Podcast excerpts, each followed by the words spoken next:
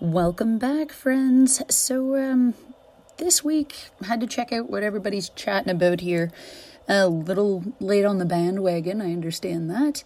But I guess I was just so shocked for being here in Canada for it to be on Disney Plus. It just something about it.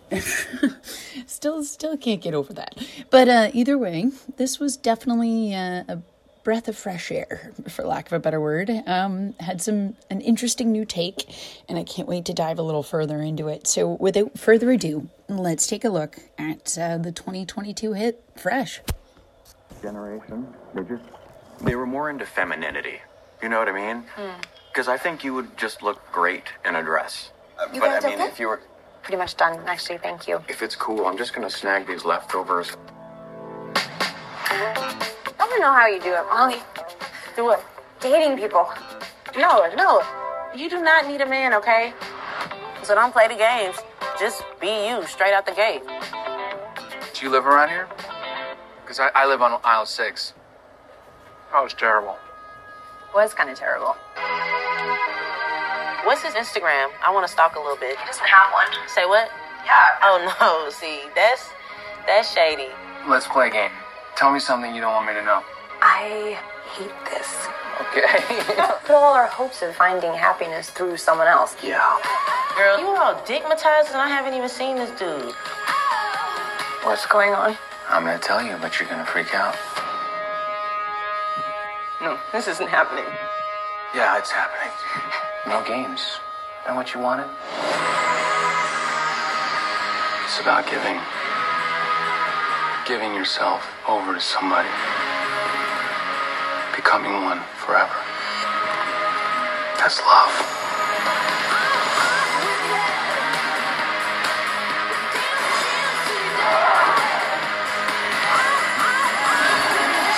Forget this. It's a straight girl's fantasy come true, right?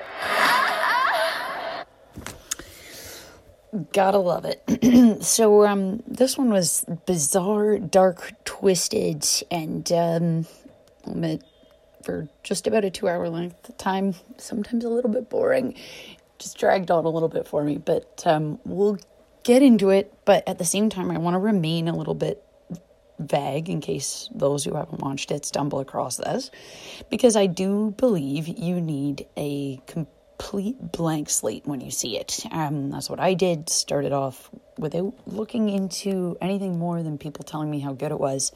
So it definitely left me kind of a little like, oh, about 30 minutes in. And I'm sure for all of you, it was the exact same.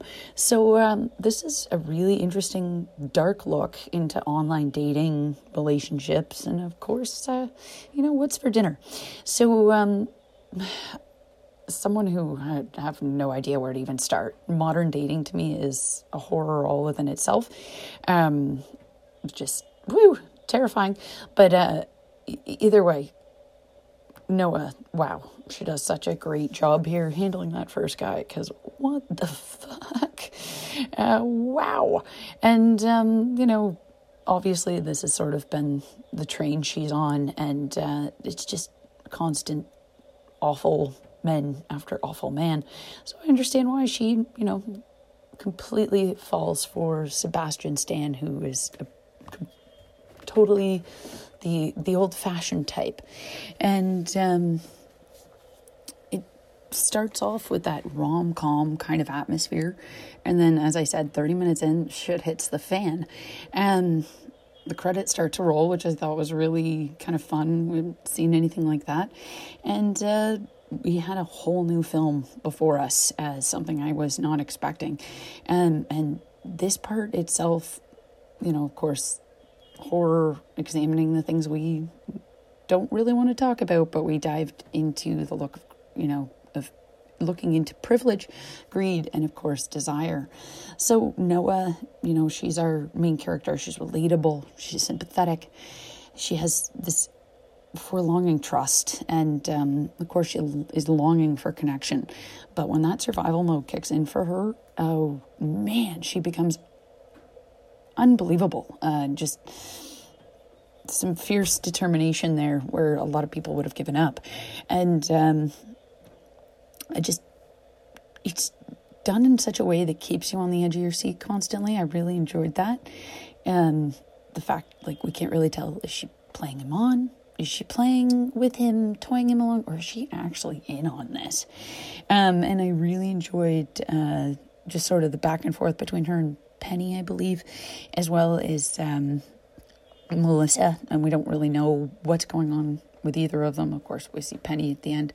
And just that whole talking with the friend through the wall. I just sort of enjoyed this kind of victim view of everything going on, and not constantly focusing in on our villain.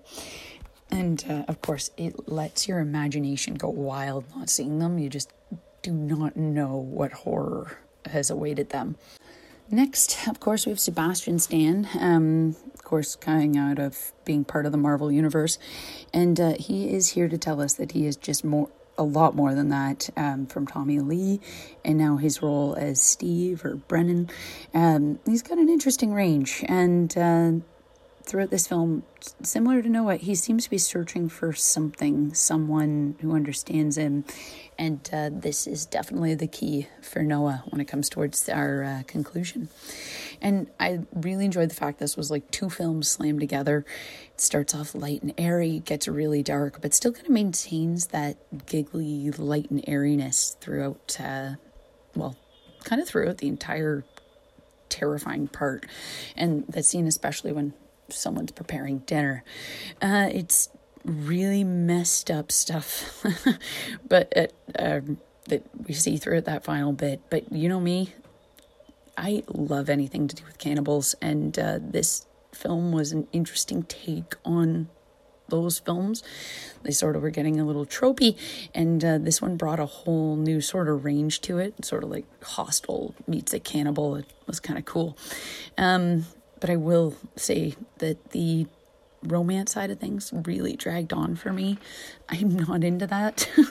I get it. We needed it to build the tension between Noah and Steve, but it just dragged on for me. And this film, I mean, although a horror film, does sort of have a bit of a social commentary. And although 2 hours, as I said, they didn't really spend a whole lot of time exploring that, and I really would have thought that would have been interesting. Not to mention the crazy wife. I really needed to know more, and especially towards the end, it just would have helped to have a little more background on her. And in addition, of course, to our two leads, I have to definitely add in that Noah's friend Molly, it's us, the audience. She is saying everything we're thinking, and it just sort of added a nice little, I don't want to say comedic, but her view on everything going on in Noah's life, tracking everything down, she kind of brought an interesting view to things and sort of helped with the tension and breaking points for you. It really enjoyed this ride, and it was very clever. And finally, I have to say, I'm really looking forward to see what our director, Mimi Kaye, will come with next. This is her first film, and she's coming out of the gate really strong. And, of course, a woman in horror, rock on. I just love that. And, I will admit this is probably not in the rewatch category for me, but we'll certainly glad that I watched it. And, we'll recommend those of dark tastes. And guys, that's it. That's all. So thank you so much for listening. Wishing everyone all the best in this dark and crazy time. But of course, you know my motto. Keep calm and stay creepy.